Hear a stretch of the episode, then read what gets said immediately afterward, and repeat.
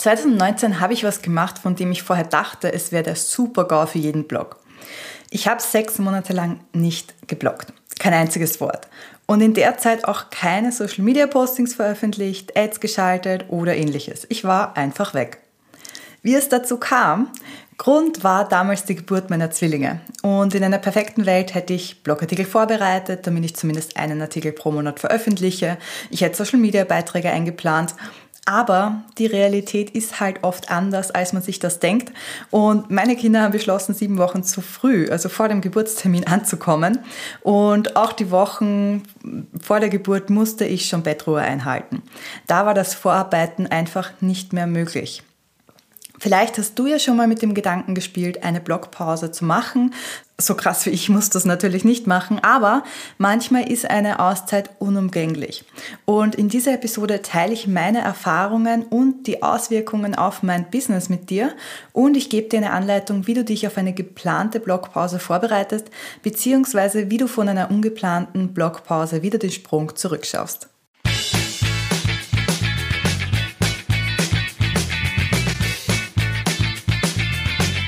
Nicht immer, beziehungsweise zum Glück in den wenigsten Fällen, ist eine Frühgeburt und damit vorzeitige Babypause der Grund für eine Blockpause. Viel wahrscheinlicher ist zum Beispiel, dass du krank warst, dass du eine Schreibblockade hattest, dass du zu viele Kundenaufträge hast oder hattest und nicht an deinem Blog arbeiten konntest, dass du in deinem Privatleben zu viel ähm, ja, zu tun hast, dass zu viel los ist und du dich nicht auf Schreiben konzentrieren kannst oder dass du einfach mal eine Pause brauchst. Und wie schon erwähnt, Pausen sind wichtig. Trotzdem halte ich es für notwendig, dass du die Vor- und Nachteile von so einer Blogpause kennst. Und deshalb möchte ich auch gleich damit starten. Vorteil Nummer eins ist dass du Abstand vom Bloggen bekommst. Vielleicht kennst du ja das englische Sprichwort Absence makes the heart grow fonder und das heißt so viel wie, wenn du was vermisst, dann weißt du es erst recht zu schätzen.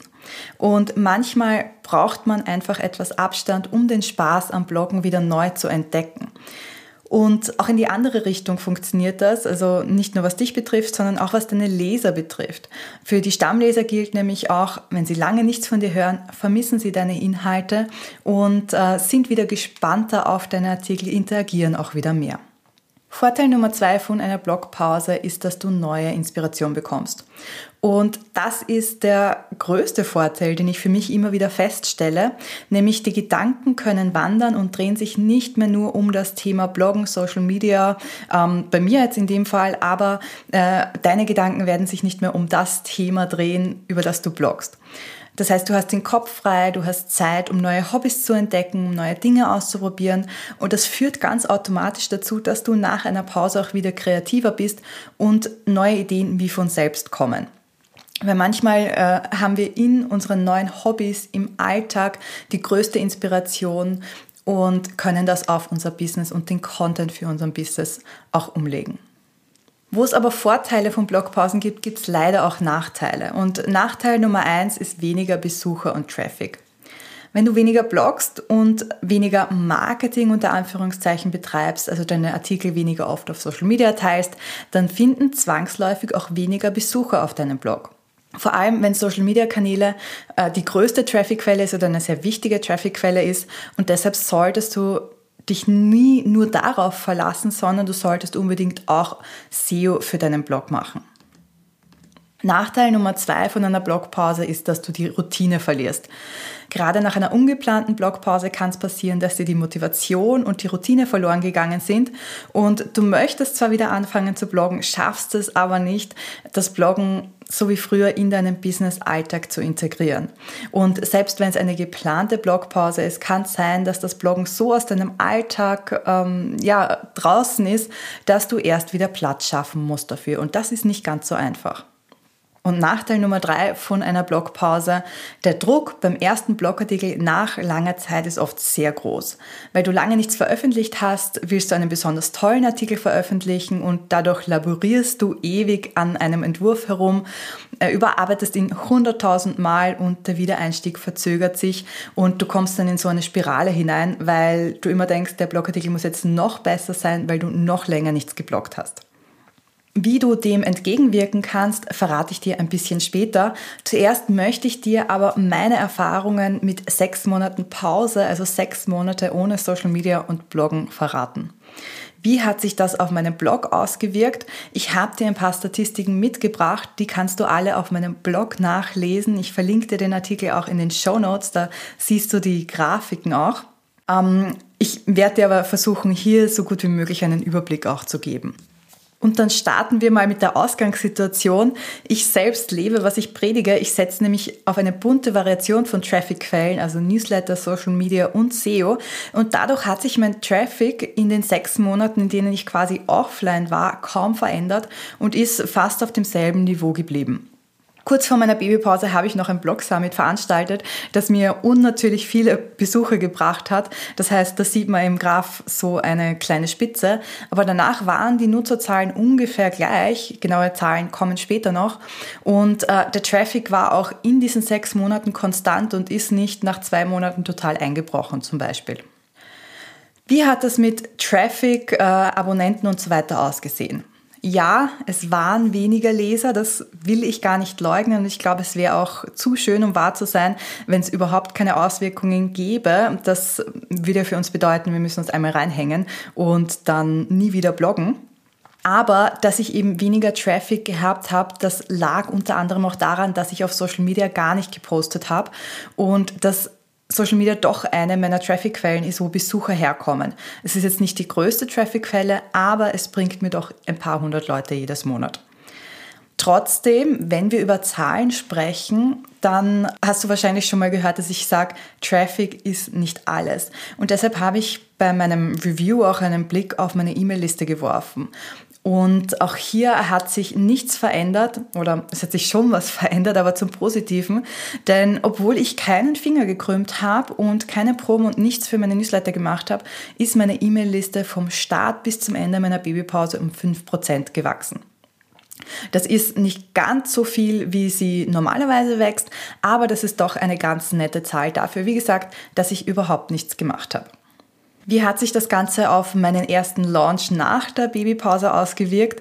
Äh, sehr gut, denn dadurch, dass meine Blogartikel laufend zugänglich waren und neue Leser mich ohne mein Zutun kennenlernen konnten, war auch mein erster Launch ein voller Erfolg. Zwei Wochen nachdem ich beschlossen hatte, meine Babypause zu beenden, habe ich nahtlos an davor vorgeschlossen. Ich habe da noch keinen neuen Blogartikel veröffentlicht und ähm, gar nichts, äh, ich glaube, ich habe auch fast nicht auf Social Media gepostet, vielleicht mal so ein paar Stories. Ist. Aber der Launch meines Mitgliederbereiches, den ich in einem Webinar gemacht habe, war ein erfolgreicher Launch. Ich kann dir hier leider keine Zahlen nennen. Das ist nämlich tatsächlich der einzige Launch, den ich nicht ausgewertet habe. Offenbar hatte ich damals was anderes zu tun. Hm. Ähm, falls du dich jetzt fragst, wie man es schafft, innerhalb von zwei Wochen ein Webinar auf die Beine zu stellen, das ist oder war dank meiner Planung mit Asana möglich, wo ich unzählige Vorlagen drinnen habe, und eigentlich nur die Punkte abarbeiten muss. Wie ich vorgehe, um Zeit zu sparen und den Überblick zu behalten und Zugriff auf all meine Business-Vorlagen in Asana bekommst du übrigens in meinem Online-Kurs Projekt Fokus. Details dazu schreibe ich dir auch in die Show Notes. Also so als kleines Zwischenfazit könnte ich sagen, der Blog hat mein Business gerettet. Klingt jetzt vielleicht ein bisschen plakativ, aber es ist tatsächlich so. Der Blog hat es mir ermöglicht, eine ungeplante Pause zu machen und dann wieder dort anzusetzen, wo ich aufgehört habe. Und dass sich die Online-Business-Welt in sechs Monaten, in denen ich weg war, massiv geändert hat, lasse ich jetzt mal außen vor. Nicht nur, dass sich online sowieso alles wahnsinnig schnell entwickelt, das weißt du bestimmt, aber äh, wenn du zurückdenkst, 2019, da war so die Kleinigkeit mit einem Ausbruch einer Pandemie, landesweiter Lockdown und so weiter. Ähm, wie war das jetzt mit Social Media oder was wäre gewesen, wenn ich meinen Blog nicht gehabt hätte, sondern nur Social Media gehabt hätte? dann hätte das Ganze für mein Business traurig ausgesehen. Bevor ich dir jetzt exakte Zahlen nenne, aber noch ein kleiner Disclaimer. Ich habe zum Start meiner Babypause nämlich vom Opt-out auf das Opt-in-Verfahren umgestellt. Das heißt, es wurden nur noch Besucher gezählt, die aktiv zugestimmt haben, dass ich ihren Besuch tracken darf. Es waren also tatsächlich geringfügig mehr Leser auf dem Blog, als in den Statistiken, die ich dir jetzt gleich nenne. Rund ein Drittel der Leser haben das Statistik-Tracking abgelehnt und ähm, in den Zahlen, die ich dir jetzt nenne, habe ich ein Drittel dazu gerechnet, um ungefähr vergleichen zu können. Ähm, starten wir mit Social Media, der Traffic, der von Social Media auf meinen Blog gekommen ist, ist mit Start meiner Babypause um rund 84 Prozent zurückgegangen. 84 Prozent. Das wäre ein herber Rückschlag gewesen, wenn ich meine Kundinnen nur über diesen Kanal gewinnen würde, weil das heißt ja auch, dass viel weniger Leute meine Social Media Postings gesehen haben. Und ich muss auch gestehen, bis heute hat Facebook mir nicht verziehen, dass ich so lange nicht dort gepostet habe. Der Traffic ist nie wieder auf das Niveau von vorher zurückgegangen, was sicher nicht nur daran liegt, dass ich so lange nichts gepostet habe, sondern dass sich die Plattform in den letzten Jahren einfach auch gewandelt hat. Anders hat es bei den Besucherzahlen über die Suchmaschine ausgesehen. Wenn ich die Leute, die mit dem Statistik-Tracking nicht zugestimmt haben, anteilsmäßig dazu rechne, dann hatte ich einen Traffic-Rückgang von rund 20 Prozent. Das heißt, Social Media 84 Prozent weniger Besucher und Google 20 Prozent weniger Besucher. Und das finde ich ziemlich okay dafür, dass ich erstens gar nichts getan habe, zweitens sich die Online-Business-Welt stark gewandelt hat und natürlich auch mehr Mitbewerber von mir dazugekommen sind. Und drittens, ich auf Google plötzlich Blogartikel gesehen habe, die meinen vom Aufbau und Inhalt her sehr, sehr ähnlich waren und ich nicht schnell genug darauf reagieren konnte, weil ich eben nicht online war. Das heißt, wäre ich online gewesen, hätte ich das wahrscheinlich vorher schon gesehen, hätte dagegen steuern können und hätte auch ähm, mein Ranking, mein gutes Ranking da nicht eingebüßt. Mein Fazit also, wenn du dir vorher mit SEO schon eine gewisse Grundlage aufgebaut hast, dann ist eine Pause gar kein Problem. Ich würde sie vielleicht nicht ganz so lang machen wie meine sechs Monate und äh, vor allem würde ich mich zumindest bei einer geplanten Pause immer darauf vorbereiten. Ich weiß aus eigener Erfahrung, dass das nicht immer möglich ist, aber soweit es halt geht. Und da sind wir gleich beim Punkt, nämlich wie kannst du dich auf eine geplante Blogpause vorbereiten? Gerade wenn es sich planen lässt, zum Beispiel weil du Urlaub machst oder weißt, dass du an einem größeren Projekt arbeitest, solltest du nicht einfach so verschwinden. Manchmal machen sich deine Leser nämlich Sorgen, wenn sie lange nichts von dir hören. Mit diesen Tipps kannst du dich auf eine geplante Blogpause vorbereiten. Erstens, lade befreundete BloggerInnen ein, Gastartikel bei dir zu schreiben. Das heißt, wenn du weißt, dass du keine Zeit haben wirst, Blogartikel zu schreiben, dann lad einfach andere Leute ein. Punkt Nummer zwei, informier deine Leser, dass du auf Urlaub bist oder dir eine Pause gönnst. Die Leser werden es verstehen, dass du auch mal ein bisschen internetfreie Zeit brauchst. Hauptsache, sie wissen, was los ist. Punkt Nummer drei, teile während deiner Blogpause ältere Blogartikel auf deinen Social Media Kanälen. Wenn du Social Media nutzt, wenn du es gar nicht nutzt, dann natürlich nicht. Aber ähm, wenn du das machst, dann geraten die alten Blogartikel nicht in Vergessenheit und du hast relativ einfachen oder billigen Content. Die Postings kannst du zum Beispiel mit Buffer oder äh, Smarter Queue oder Later im Vorhinein einplanen und musst dann gar nicht online sein, damit die Artikel veröffentlicht werden. Punkt Nummer drei, und das ist schon so ein bisschen der Hinblick auf nach der Blogpause, setz dir eine Frist, wann deine Blogpause wieder vorbei sein soll. Wenn du nämlich erstmal aus der Routine ausgebrochen bist, dann kann es passieren, dass du die Rückkehr immer weiter hinausschiebst, dass du sagst, okay, eine Woche hänge ich jetzt noch dran und so eine Online-Pause ist super, vielleicht mache ich noch eine Woche. Irgendwann ist es aber so, dass das schlechte Gewissen übernimmt. Das heißt, du denkst dir nicht super, ich mache noch eine Woche, sondern du hast ständig ein schlechtes Gewissen, weil du dir denkst, eigentlich sollte ich wieder bloggen und eigentlich müsste schon was online sein. Das heißt, setz dir wirklich eine Frist, die du dann auch einhältst. Und der letzte Punkt, bereite ein paar Blogartikel-Ideen vor, die du nach deiner Pause angehen möchtest, äh, worüber du schreiben möchtest. Wenn du möchtest, kannst du auch schon einen Entwurf anlegen, vielleicht so ein paar erste Stichworte, damit du nach deiner Pause nicht bei Null anfangen musst und leichter ins Schreiben kommst. Und gerade bei diesen ersten Artikeln kannst du gerne auch auf äh, SEO verzichten. Das heißt, du musst nicht perfekt SEO optimieren. Das kann auch hemmen. Warum das so ist, das verrate ich dir in der nächsten Episode hier im Podcast. Beziehungsweise kannst du es auch jetzt schon am Blog nachlesen. Den Link dazu packe ich dir auch in die Show Notes. Das heißt, das so die Vorbereitung auf eine geplante Blogpause, wenn du weißt, du wirst in nächster Zeit nicht online sein, dann bereite dich wirklich darauf vor. Solltest du aber so wie ich eine ungeplante Blogpause machen, ja, gut, äh, so ungeplant war sie jetzt nicht, aber der Zeitpunkt war es, dann kann es nach dieser Pause anfangs schwer sein, wieder zurückzufinden. Und damit dir das besser gelingt, habe ich einen Fünf-Schritte-Plan für dich aufgeschrieben, den du durchgehen kannst. Und bei längeren Pausen sind vor allem Schritt 1 und 2 wichtig, um eine neue Basis zu legen. Wenn du jetzt nur zwei Wochen Pause gemacht hast, ist es vielleicht nicht ganz so wichtig, aber du kannst es trotzdem zum Anlass nehmen, nochmal über den Sinn deines Blogs nachzudenken, über deine Mission und Vision. Schritt Nummer eins, den du bei einer langen Pause auf jeden, jeden Fall machen musst, ist, finde heraus, warum du aufgehört hast zu bloggen. Ungeplante Pausen haben immer einen Grund. Wenn es jetzt so wie bei mir die Babypause ist, dann äh, ja, ist es ziemlich einfach, diesen Grund herauszufinden.